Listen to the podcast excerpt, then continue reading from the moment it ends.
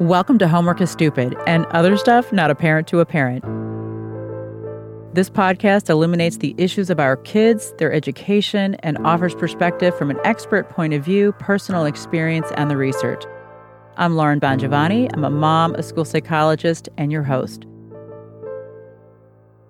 I want to share about a podcast from my friend Anna Thomas, who's a teacher in Australia. She has this amazing true crime podcast called Apple for the Teacher, and it talks about the weird and scary things that happen in schools. Let's hear from Anna.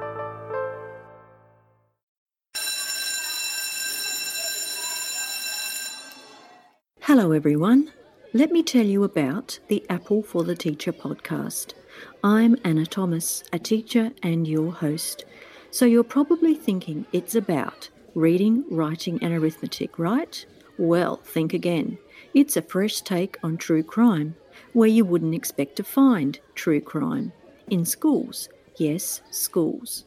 You will hear tragic stories about murder, abduction, school bus hijack, student disappearance, suicide, kidnap and ransom, a school camp tragedy, the list goes on. So if you're looking for something a little different in the true crime genre, then Apple for the Teacher is for you. So join me as I present the bad apples. But until then, remember to be a good apple.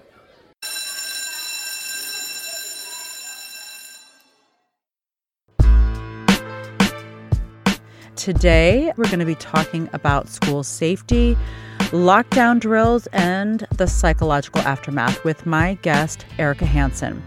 Erica is a couple decade long teacher, teacher leader, mentor, as well as an administrator, assistant vice principal, as well as a principal of a middle school with 700 kids and 50 staff. This is no laughing matter. That's a huge responsibility. So, Erica, welcome and thank you for joining me.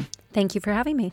All right, so I want to talk about something that's really like sensitive and a very delicate subject and something that's really of interest to all parents, and that is school safety, in particular, lockdown drills. So, school shootings in reality, it's very rare. However, the perception of the risk is high we see things on the media. There has been, since the turn of the century, an increase in school shootings, but the reality is that they're still very rare overall compared to all kinds of other issues that happen in school.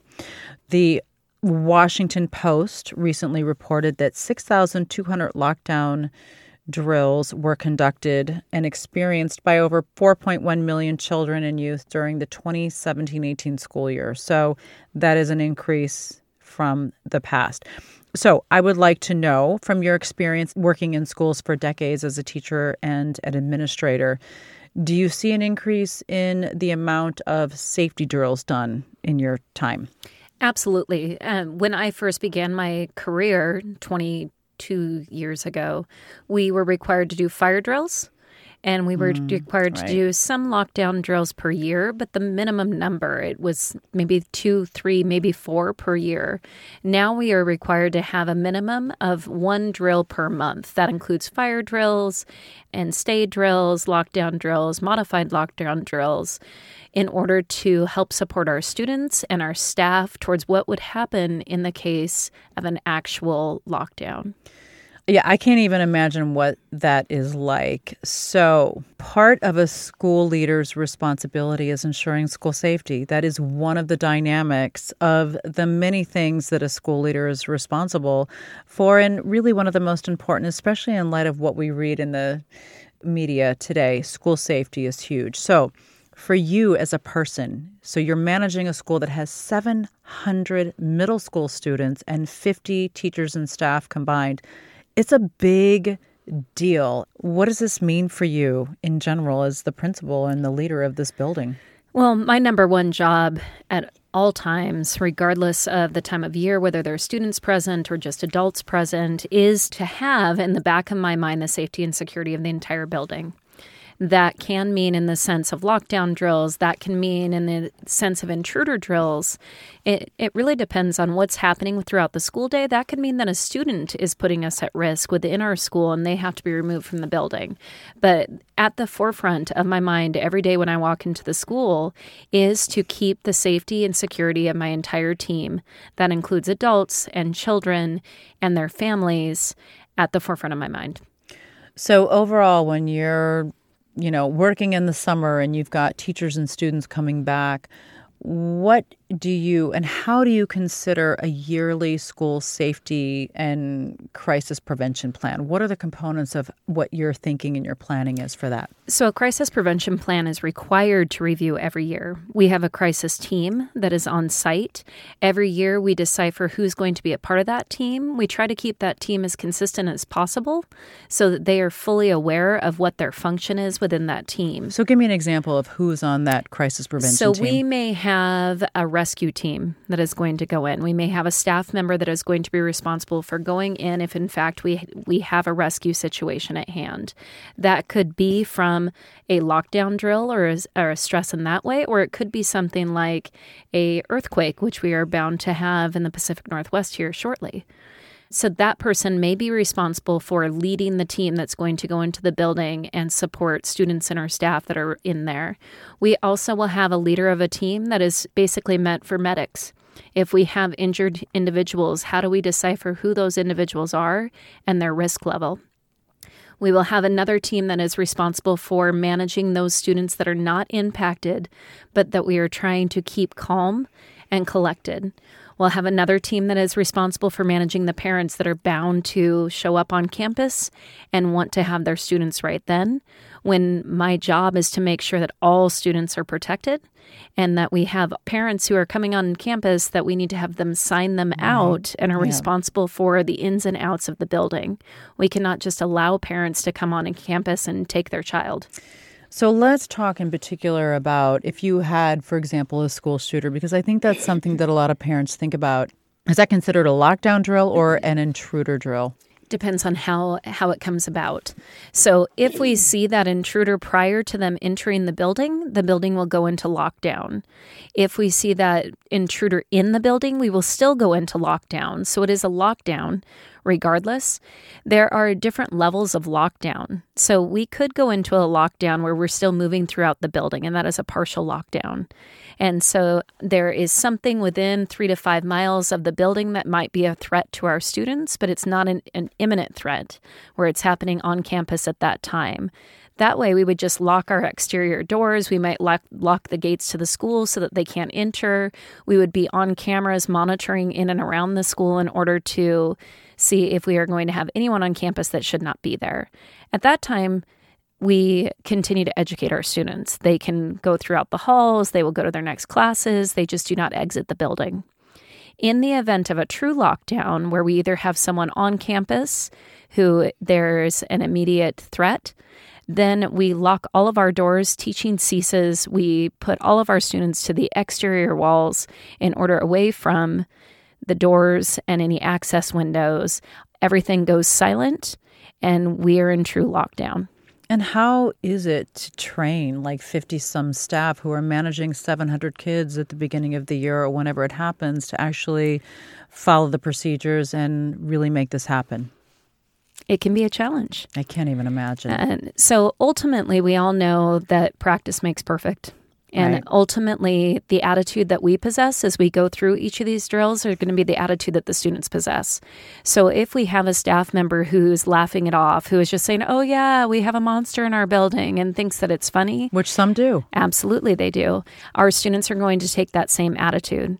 If we have a staff member who continues to teach, our students are going to take that same attitude. If we have staff members who are taking selfies and posting them on social media during lockdowns, while that happens, absolutely Yikes. does, then um, our students will be doing the same thing. What it's important to do and what I try to bring home to my staff is if this was your child in this classroom, yeah. how would you want the adult in the building to be protecting your child? Yeah, I was recently listening to an interview with somebody who went through the events at Sandy Hook, and they were talking about a very brave, in fact, substitute teacher in a first grade classroom. And she had hid some of the kids in the closet, and one of the boys jumped out, and he ended up passing away as a result of not being able to stay where this person had hid him, and the substitute teacher had jumped out to try to save him, and she also passed away as well. So it is, in the end, these are drills, but they are very, very serious, and the practice is so important to know in the event that something really happens that needs response. Absolutely. Fear becomes, it overcomes us when something like this happens. So, if we have the opportunity throughout the year, four to five times a year, to practice what we would do, then we will be able to kick in that natural, okay, this is what we do next. This is what we do. Ultimately, they have very clear and concise expectations that are posted in their classrooms for each type of drill. Okay. They then have a reiterance of those on their calendar requests of when the drills are going to take place. We also conduct two drills a year that they don't know are going to happen.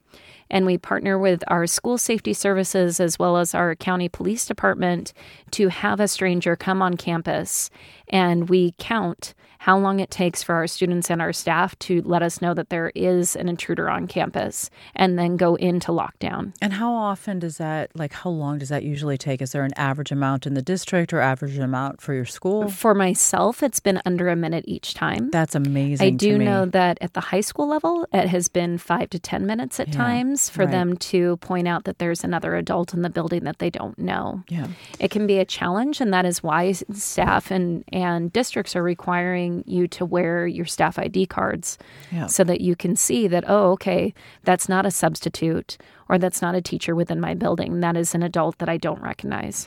Well, especially being a school psychologist, I'm in a lot of different buildings. I am always religious about wearing that those credentials. It gets me into the building first of all when things are locked and it's like you know, not traditional hours. And second of all, it identifies me to other people who may not know me because I'm not always in that setting. Absolutely. Even as the building principal, I wear mine daily. Yeah. And I would assume that the majority of the people in my building know who I am. However, we do have guest teachers who don't. We have parents that are in the building, community members, and we need to be able to identify ourselves. It's also easily seen on camera. Mm-hmm. So we can identify what staff member was where during what time. And that way, if we are missing staff or students, we can say, okay, this staff member was there. Did you see the following students who were supposed to be in proximity? How do you handle teachers who are preparing special student populations? So, kids who might have disabilities, who may not be able to quickly react if they have, you know, physical needs, or even students who have like sensory issues, perhaps a kid with autism or other kids who have issues with loud sounds or change in structure or routine. How is that handled? So essentially, it's preparation. And when we are doing drills, it's very easy to prepare students and their teachers to be able to support those students who have sensory needs or they may have a different ability to adapt to certain situations. The scariness is around if it wasn't a drill. So, what happens next? So, in our classrooms where we may have specific needs, our teachers have their own safety plans. And those safety plans are around those students that might have sensory needs. So, if they have a sensory need, where are their noise canceling headphones and how quickly can we get to them?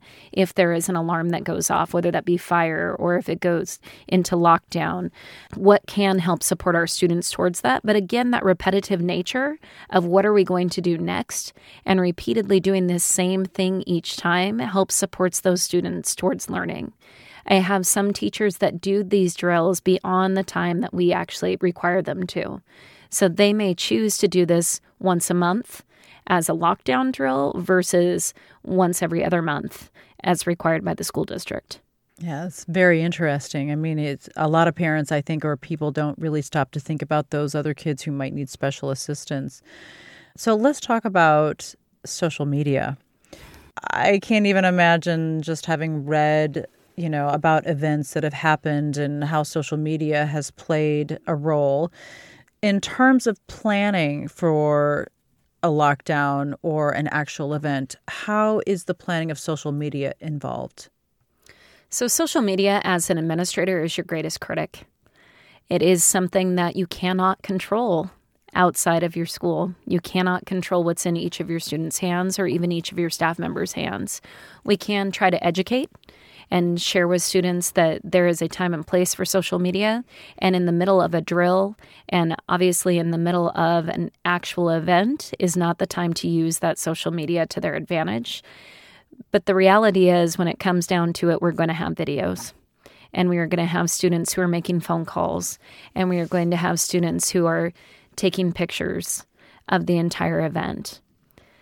How do we combat that? I d- I don't really know. We can educate and we can share and we can hope to inspire students that that is not what they would like to have seen if that was them or their friend or their parent. And the importance of their phones being off during lockdowns because one phone ringing could be the reason that you die right. that day. And so during a lockdown drill, when it is a drill, what is the instruction for students in a middle school who, you know, they all have phones? Like, how many, what percentage of students would you guess on a given day have phones with them? 90%. And so, what is the instruction during a drill about how to use their phone? So, our policy is that all students' phones are to be put away throughout the school day. Mm-hmm. So, their phones are to be powered off and put into their backpacks. So, the mm-hmm. hope would be that the phones be powered off and put in their backpacks. However, each teacher has their own classroom rules and expectations, and some do allow students to have their phones out to listen to music or interact in whatever positive way they would like to with their cell phones. So, a lockdown drill, my expectation is that all staff and all students turn off their phone or at least silence their phone so that they do not get into the situation where a phone is ringing and we are able to access a room based off of that. During a lockdown drill, myself, my security officer, my vice principal, and two other people circulate the entire building to check for the readiness of our staff and our students for an actual emergency. What is the part of the drill that is the positive and the upside of social media? So, how do you actually use it to communicate with either parents or district personnel? We send out an email to all parents when we go into a drill and when we leave a drill so that they know that we are actually conducting a just a drill yeah. and is nothing more. At the high school level, we had a Twitter account and we would tweet it out to everyone saying that we were in a drill. It flies live on our webpage that we are in a drill and that we'll be completing a drill during that time so that everyone knows that it is just a drill. Because if it is not, then it creates a stress that we do not want to involve into our drills. Wow, such a big issue, right? I mean, we talk about it being a drill, and on the day of the drill, it's like, no, not now. I'm testing this kid who hasn't been here. I'm really trying to get to him. But the reality is, when you read about what actually can happen or you understand what can happen, is so critical that everybody knows at all points in time what they're doing during a drill. So, God forbid it should ever happen in reality, that people are ready and prepared because it does save lives. So, is there a formal protocol that staff follow after a drill? Like during training, are staff trained on a specific protocol to follow after a drill to look for signs of trauma reactions that might result from the drill itself? Because there is data that does say that, especially if a kid has trauma in other parts of their life, that a drill like this, even though it's a drill, can really be a trigger for them. That is a gap that I think we have within our own building. I can't speak to other buildings, but it, we have some teachers that do have discussions regarding the drill, following the drill, and what went well, what didn't go well. I send out an all staff email as well as an all student email thanking them for participating in the drill and giving praise and some areas of improvement where necessary. Um, we have not have yet at this point to develop a school wide protocol in order to check in on students that may have undiagnosed or those issues that we may not already know about. Students that we know have previous trauma, we check in with directly after the drill to see how they're doing and if they have any questions or concerns or just what their state is at that point. Well, let's talk about some of those things that teachers and parents can really look for in their kids that they may see after a drill itself because the research does show that sometimes for certain kids, drills can be very stressful. So I think first of all, it's it's important to acknowledge that trauma in a kid's life can be a serious problem, and that having a drill can really be a trigger for a kid, whether their trauma came from something they witnessed, whether it came from a divorce, whether it came from something they perceive as trauma a drill can actually trigger that for them. I think that the warning signs would be after a drill, perhaps there is just a change in behavior. Uh, there's an elevation, a short temper, there's a restlessness or an agitation, which I'm sure after a drill, a teacher at you know the last hour might say, "Hey, would you sit down and stop?" Right? Like, what are you doing? This is ridiculous. We're, we got ten minutes to go. Let's just deal with it and and not really realize that, that that agitation and that sense of restlessness could be a trauma reaction. Perhaps they might even be aggressive. They might do something like that's in terms of like their conduct. They might take something. I mean, all of those things could be trauma reactions. They may not be able to concentrate if it's, you know, in the beginning of the day or a certain period of the day and they move on, they pass to the next period in middle school, for example. And that could be something that teachers could look for in terms of parents, I think looking for nightmares, looking for withdrawal, lack of energy, not wanting to do their homework if they normally want to, any sort of change in behavior could be a sign. So I think that what's really important is to make time as a teacher or a parent to really just say, What's happening with you right now? Absolutely. I think that the number one thing we can ever do with a student who is acting a little abnormally is to say to them what's going on with you. Not in the forum of an entire class where you have 32 children staring at you and Absolutely. you're asking them negatively what's going on with you, but taking a moment out to put your hand on their shoulder and exactly. ask them what's going on. How are you? What's happening? What's going on with you today? This isn't like you. Absolutely. And then the, again, that partnership between the school and the family. So when we send out that email saying that we're in a lockdown drill today, to me, that starts a great conversation around the dinner table if you have that, or while you're on your way to practice, in order to say, oh, you guys had a lockdown drill today. How was that? Where did that go? Kids are curious and they are scared because they know that in reality it could happen to us. And so the other thing about a reaction to trauma is that it could look different from kid to kid. So it could be shock or disbelief. It could be a sense of like displaying fear or sadness that you could see guilt or shame or grief or confusion or pessimism or anger. So it could be expressed in a number of different ways. But I think the key would be that if you see it after a lockdown drill or your kid comes home and they're not, you know, their normal self, it really could be a trauma reaction. And so we're going to post some of these tips and things to think about um, and really just trying to connect with your kid. And the thing is that I think reinforcing that they are safe, that this is a drill, that they are safe and that there is a plan is what's really important in, in releasing some of that and allowing them to re regulate and know that they're going to be okay.